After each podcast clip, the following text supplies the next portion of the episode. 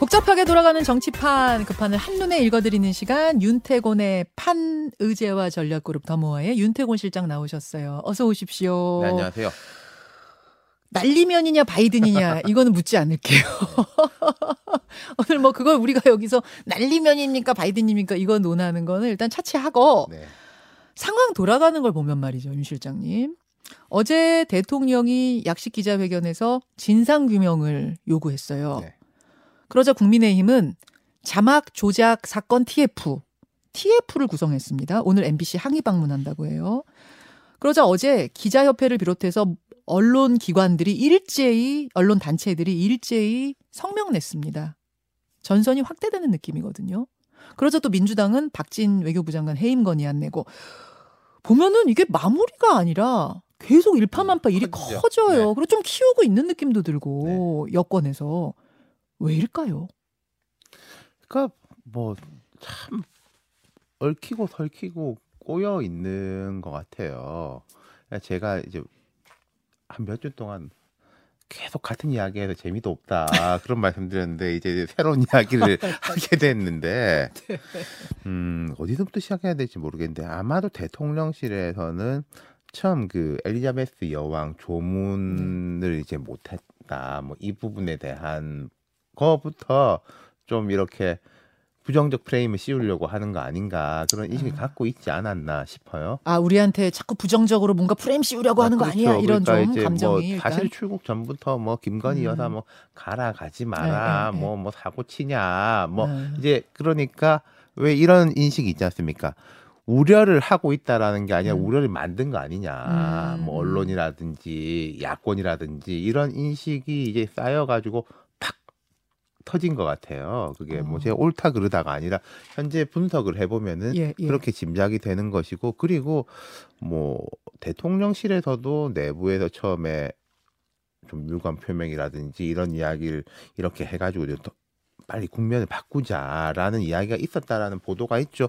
어느 조직이든지 간에 음. 사실은 매파, 비둘기파, 장경파, 온건파라는 건 있기 마련이에요. 그렇죠. 그 회의 과정은 제가 보진 않았지만 분명히 네. 그런 이야기 한 사람도 있고 세게 나가자고 한 사람도 있었을 거예요. 그러니까 보도가 나간 초반에 그렇죠. 유감 표명하고 빨리 이 수습합시다라는 참모들이 있었을 것이고 그렇죠. 아니다 세게 나가자는 참모들이 있었을 네. 것이다. 근데 아주 초반은 제가 볼 때는 갈피를 못 잡은 것 같아요. 왜냐면은 예. 김은혜 수석의 그좀 정리된 입장 정리라는 게한 13시간, 15시간 만에 그렇죠. 나왔지 않습니까? 그래서 그렇죠. 초반은 갈피를 못 잡은 것이고 그 입장 정리 직전에 갈피를 그렇게 잡았겠죠. 음. 그러니까 뭐 양갈래길이 있는데 어느 한 갈래길을 접어든 건데 그건 선택의 문제인 거니까. 그럼 그 14시간 동안은 비둘기파와 매파가 어떻게 할지를 놓고 계속 감론을 박을 했을 것이다. 그런 거겠죠. 근데 사실관계에 대한 확인도 있었을 것이고. 이건 대통령의 발언이 있기 때문에 네. 발언이기 때문에 대통령이 딱 정리해 주면 되잖아요. 이렇게 하자 그러니까요. 저렇게 하자. 지금 이렇게 보면은 뭐 이제 뭐 왜곡, 조작 뭐 이런 이야기들이 막 나오는데 자세히 보면요. 네. 자, 영상이란 건 있는 겁니다. 이 그렇죠. 영상을 누가 손대거나 이런 건 아닌 거잖아요. 그럼 이 영상에 대한 해석 에 예. 대해 가지고 의견이 다른 거잖아요. 음. 근데 이제 뭐 처음에 확정적이지 않은 거를 이렇게 냈다. 근데 음. 거기에 대해서 이제 의도가 있는 것이다라고 하고 그러면은 대통령실은 그게 아니라 이런 발언이었다라고 하는데 사실은 우리 지금 정치자 여러분 다 알고 있지만은 들으면 이 말 제가 볼 때는 이말 음. 들으면 이런 것 같기도 하고 저 말 들으면 저런 것 같기도 한, 하긴 해요. 음. 근데 그럼 문제는 왜 초반에 그걸 정리를 못했을 것인가? 그러니까 지금 첫 보도를 가지고 조작 자막이라고 하려면 애초에 했었어야 되는데 그렇죠. 14시간씩이나 아니 말한 주체가 살아 있는데 예, 말한 이게- 주체가 뭐 없는 거면 모르겠는데 네. 주체가 있는데 왜 주체한테 빨리 확인해 가지고 그거를 그럼 초기에 아니 아니에요 날리면이에요라고 안 했을까가 제일 의문이거든요. 그러니까 뭐 어디에서 누가 뭐 청와대 경험이 있으신 분이 그렇게 말을 했다고 그러던데 뭐 손방 나가면 대통령 즉각적으로 이게 이제 연결이 안 될 수도 있다. 그 어제 김행 비대위원이 예. 그러셨어요. 여기 이게 출연해서. 제 기억으로도 한두 시간은 그럴 수 있어요. 예, 예. 뭐 외국 정상하고 만나고 있으면 아, 그 그렇죠. 중간에 들어가서 물어볼 수는 없으니까. 예. 근데 그 일정이 끝난 다음에는 할 수 있는 건데 왜 그런 부분이 잘 안 됐을까 싶은데 근데 그건 이미 지나간 거고 음. 지나갔는데 그 다음에 이렇게 되고 대통령이 아마도 의지가 강했겠죠. 음. 나는 그런 말 한 적 없다. 음. 그렇기 때문에 이 상황에 대해 가지고는 어제 대통령이 말한 거 이제 진상 규명에 대한 부분을 말했지 않습니까? 음. 그럼 이제 그 길을 접어들어서 가게 되는 거죠. 거기다가 이제 아까 제가 짧게는 그 순방 직전부터 있었던 것들 그리고 예. 좀더 길게 보자면은 MBC에 대한 여권의 인식이 음. 좋지 않은 예. 것들까지 이제 겹쳐서. 예 겹쳐서 이제 터졌다. 터진 게 아닐까. 그리고 아. 앞에 이제 최주영 비서관 저도 개인적으로 아는 분입니다. 아 조금 전 출연하셨던. 예, 그 기자가 있을 때 저한테도 이제 뭐 물어보고 제가 취재원이기도 했었고 아니 왜냐면 윤태곤 실장도 기자 생활을 하셨고 아까 그 최 비서관도 네. 기자 생활을 하셨거든요. 같이 기자 생활을 한 거 아니고 제가 기자 그만둔 이후에 아, 이제 그러셨어요? 취재원으로서 아, 예, 예, 예. 이렇게 했는데 거기다가 이제 뭐 최 비서관이 해명 쭉 했습니다마는 뭐 어찌 됐건 최초로 커뮤니티에 알린 사람은 또 민주당 아니냐 이런 음, 것까지 켜켜이 그렇죠. 해서 어 여권 입장에서는 이거는 정치적인 문제로 음. 삼을 만 하다 아, 삼을 만 하다에서 나아가서 삼아야 되겠다 로 결론을 간 것이다. 거죠. 방향을 네. 잡은 것이다. 그 이제 일각에선 이런 이야기도 하더라고요. 어, 그 지금 친이계가 대통령실에도 많이 있고 또 여권의 주류 인사들 중에도 많이 있고 하, 다 보니 예전 MB 시절, MB 초창기에 예. 이른바 광우병 사태 네. 그 트라우마가 지금 좀 작동하고 있는 건 아니냐 어떻게 보세요? 그게 이제 보수 진영의 전반적인 그런 부분이 있긴 있겠죠. 근데 이게 뭐 구체적으로 어떻게 됐는지는 모르겠습니다. 그리고 지금 대통령실 의사 결정을 하는 이른바 뭐 음. 지금은 핵관이란 말은 밖에 있는 사람들에 대한 건데 그 내부에 있는 분들이 꼭 그때 이해했던 분들은 아닌데 근데 이런 거가 있겠죠. MB 시절에 이제 트라우마라는 건 두 가지 측면이 있는 건데 이게 정말 좀 과하게 그때 잘못한 것에 비해 가지고 이렇게 된 거 아니냐라는 게 하나가 있고 첫 번째는 초기에 좀 더 민심을 예민하게 보고 그런 부분에 대해 가지고 정교하게 접근을 했어야 되는데 음, 너무 쉽게 접근을 해서 일이 커졌다는 두 가지 측면이 있는 거 아. 아니겠어요? 예. 근데 지금은 그 말씀하신 그 안 좋은 쪽에 네. 대한 것만 작동을 하고 있는 것 같은데 저는 음. 항상 그 양 측면에 대해서 다 봐야 된다고 생각하긴 해요. 어떤 분은 그 얘기도 하시더라고요. 지난 대선에서 이제 MBC가 이른바 김건희 녹취록 네.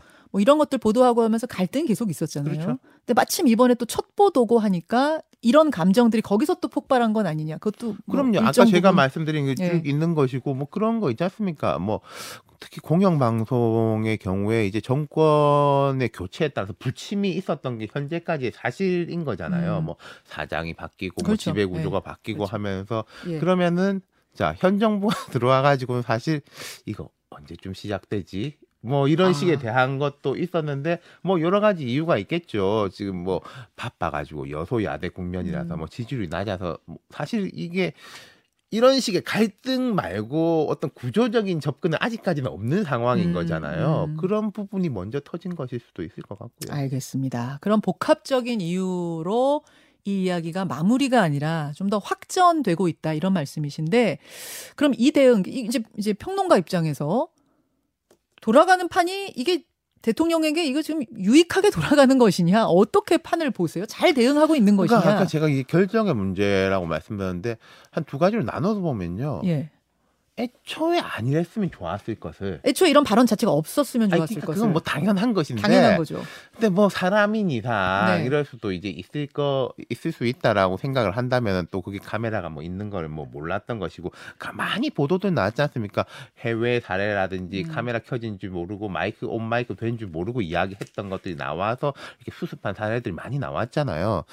그랬으면은 좋았을 것을인데 아까 말씀드린 대로 초기에 한 13시간, 14시간 이른바 골든 타임을 음. 놓쳐버린 게 분명히 있는 거고 음. 지금은 이 양갈래길에서 한 길로 접어드는 거예요. 아. 그럼 여기서는 예.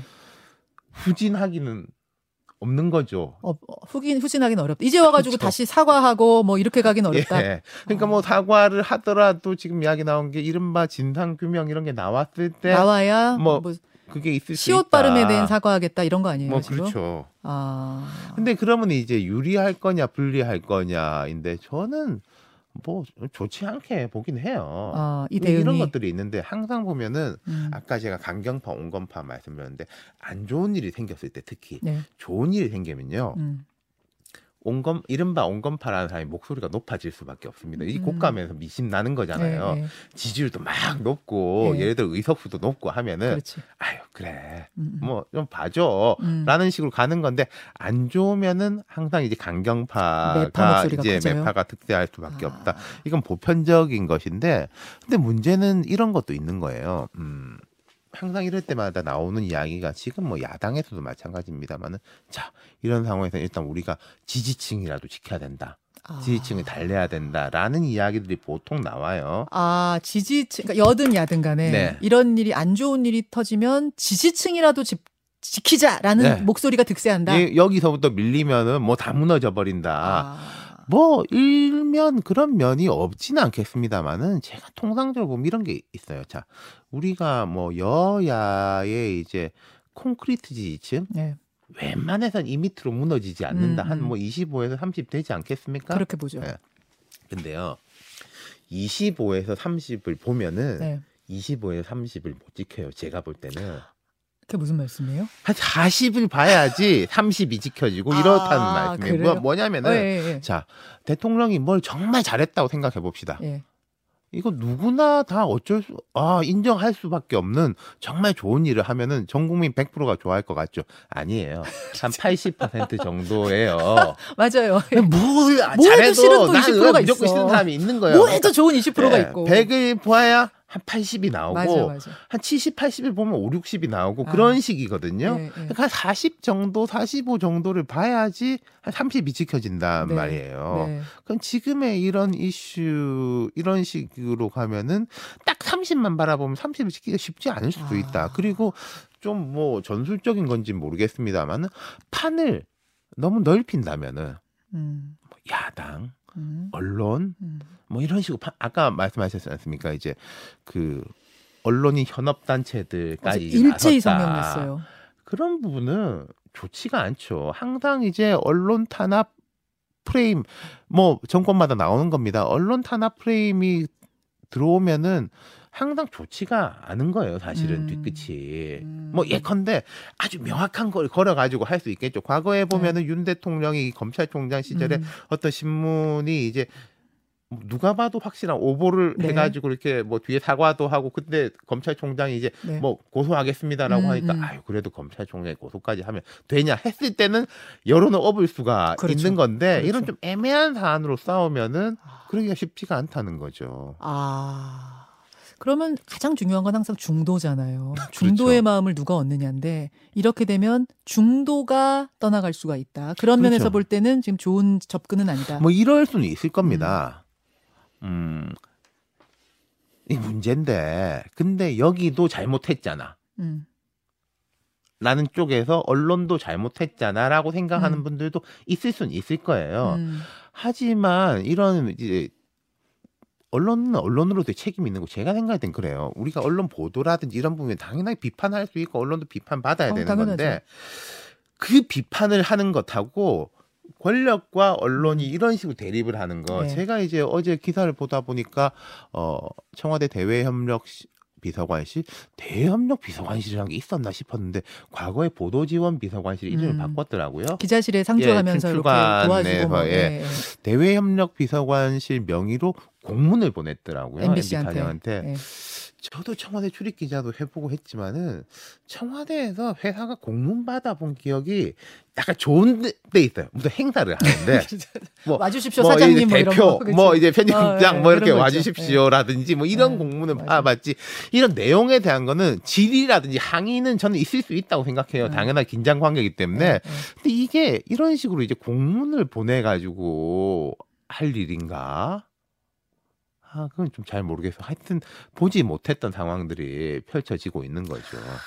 그렇죠. 지금 이제, 이제 MBC로 시작했지만 그리고 아마 여권에서는 이제 MBC만 상대로 하기를 바랄 것 같. 전선이 더 확대되는 건 원치 않을 텐데 네. 지금 분위기를 보면 전선이 확대되는 느낌이에요. 언론 전체로. 왜냐하면 140개 언론사가 다 바이든이라고 썼기 때문에 그럼 다 MBC 따라 쓴 게 돼 버리니까 그럴 그럴 리는 없잖아요. 그- 그렇다 보니 이게 지금 좀 이렇게 되는 분위기인데 아, 알겠습니다. 어제 이제 기자협회 성명을 보면 아니 그냥 사과하고 유감이다 하고 끝냈으면 될 것을 왜 이렇게 확대시키는가에 대한 어떤 질문을 던지고 뭐 이런 성명이 나오기도 했더군요. 자, 아, 첫 질문에 대한 답변을 들었고 두 번째 이야기로 좀 넘어가 보겠습니다. 오늘 중앙일보 보도인가요? 한동훈 장관 차출설 당 대표로 그러니까 국민의힘 곧 있을 전당대회에 한동훈 장관이 나서야 한다.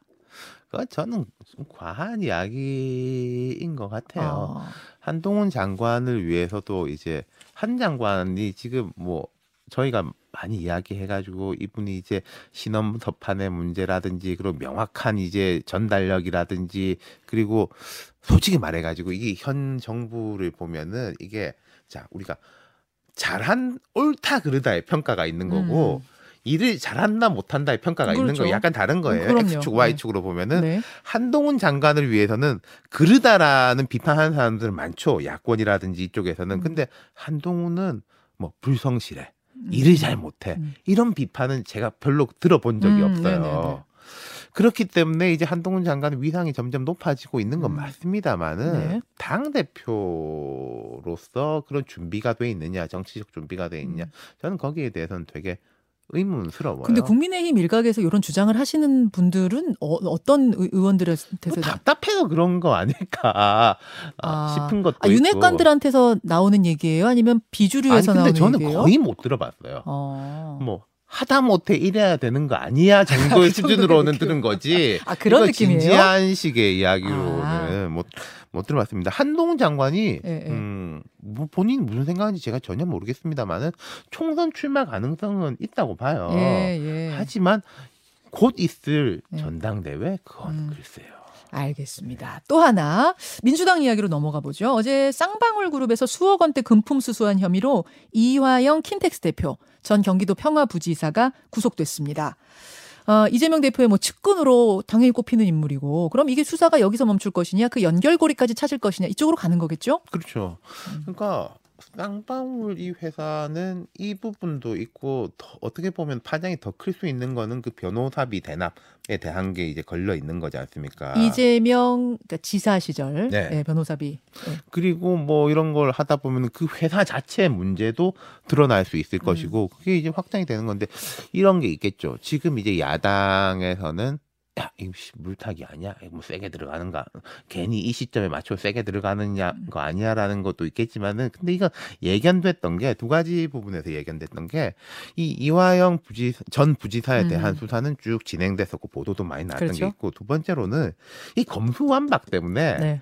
이 진도가 이 시점 그리고 이제 얼마 전에는 자그 선거법에 대한 공소시효 만료에 대한 것들인데 우르르 털고 가기가 음, 음. 있었던 거고 네. 이렇게 예견됐던 게 있었던 것이다. 그럼 우리가 타임 테이블은 볼 수가 있는 음. 거예요. 이 이화영 부지사 같은 경우에 어제 구속이 됐으면은 통상적으로 어느 정도 수사를 더 하면은 어느 구속됐으니까 기소는 당연하게 가는 거 아니겠습니까? 그렇죠. 기소 가고 네. 그럼 그때부터 재판 가고 재판은 이런 재판은 음. 한뭐 2년도 가고 3년도 그럼요. 가잖아요. 네. 이런 식으로 이제 줄줄이 음. 터지게 돼 있- 있다는 거죠. 음. 그럼 여기서 관전 포인트는 뭐예요?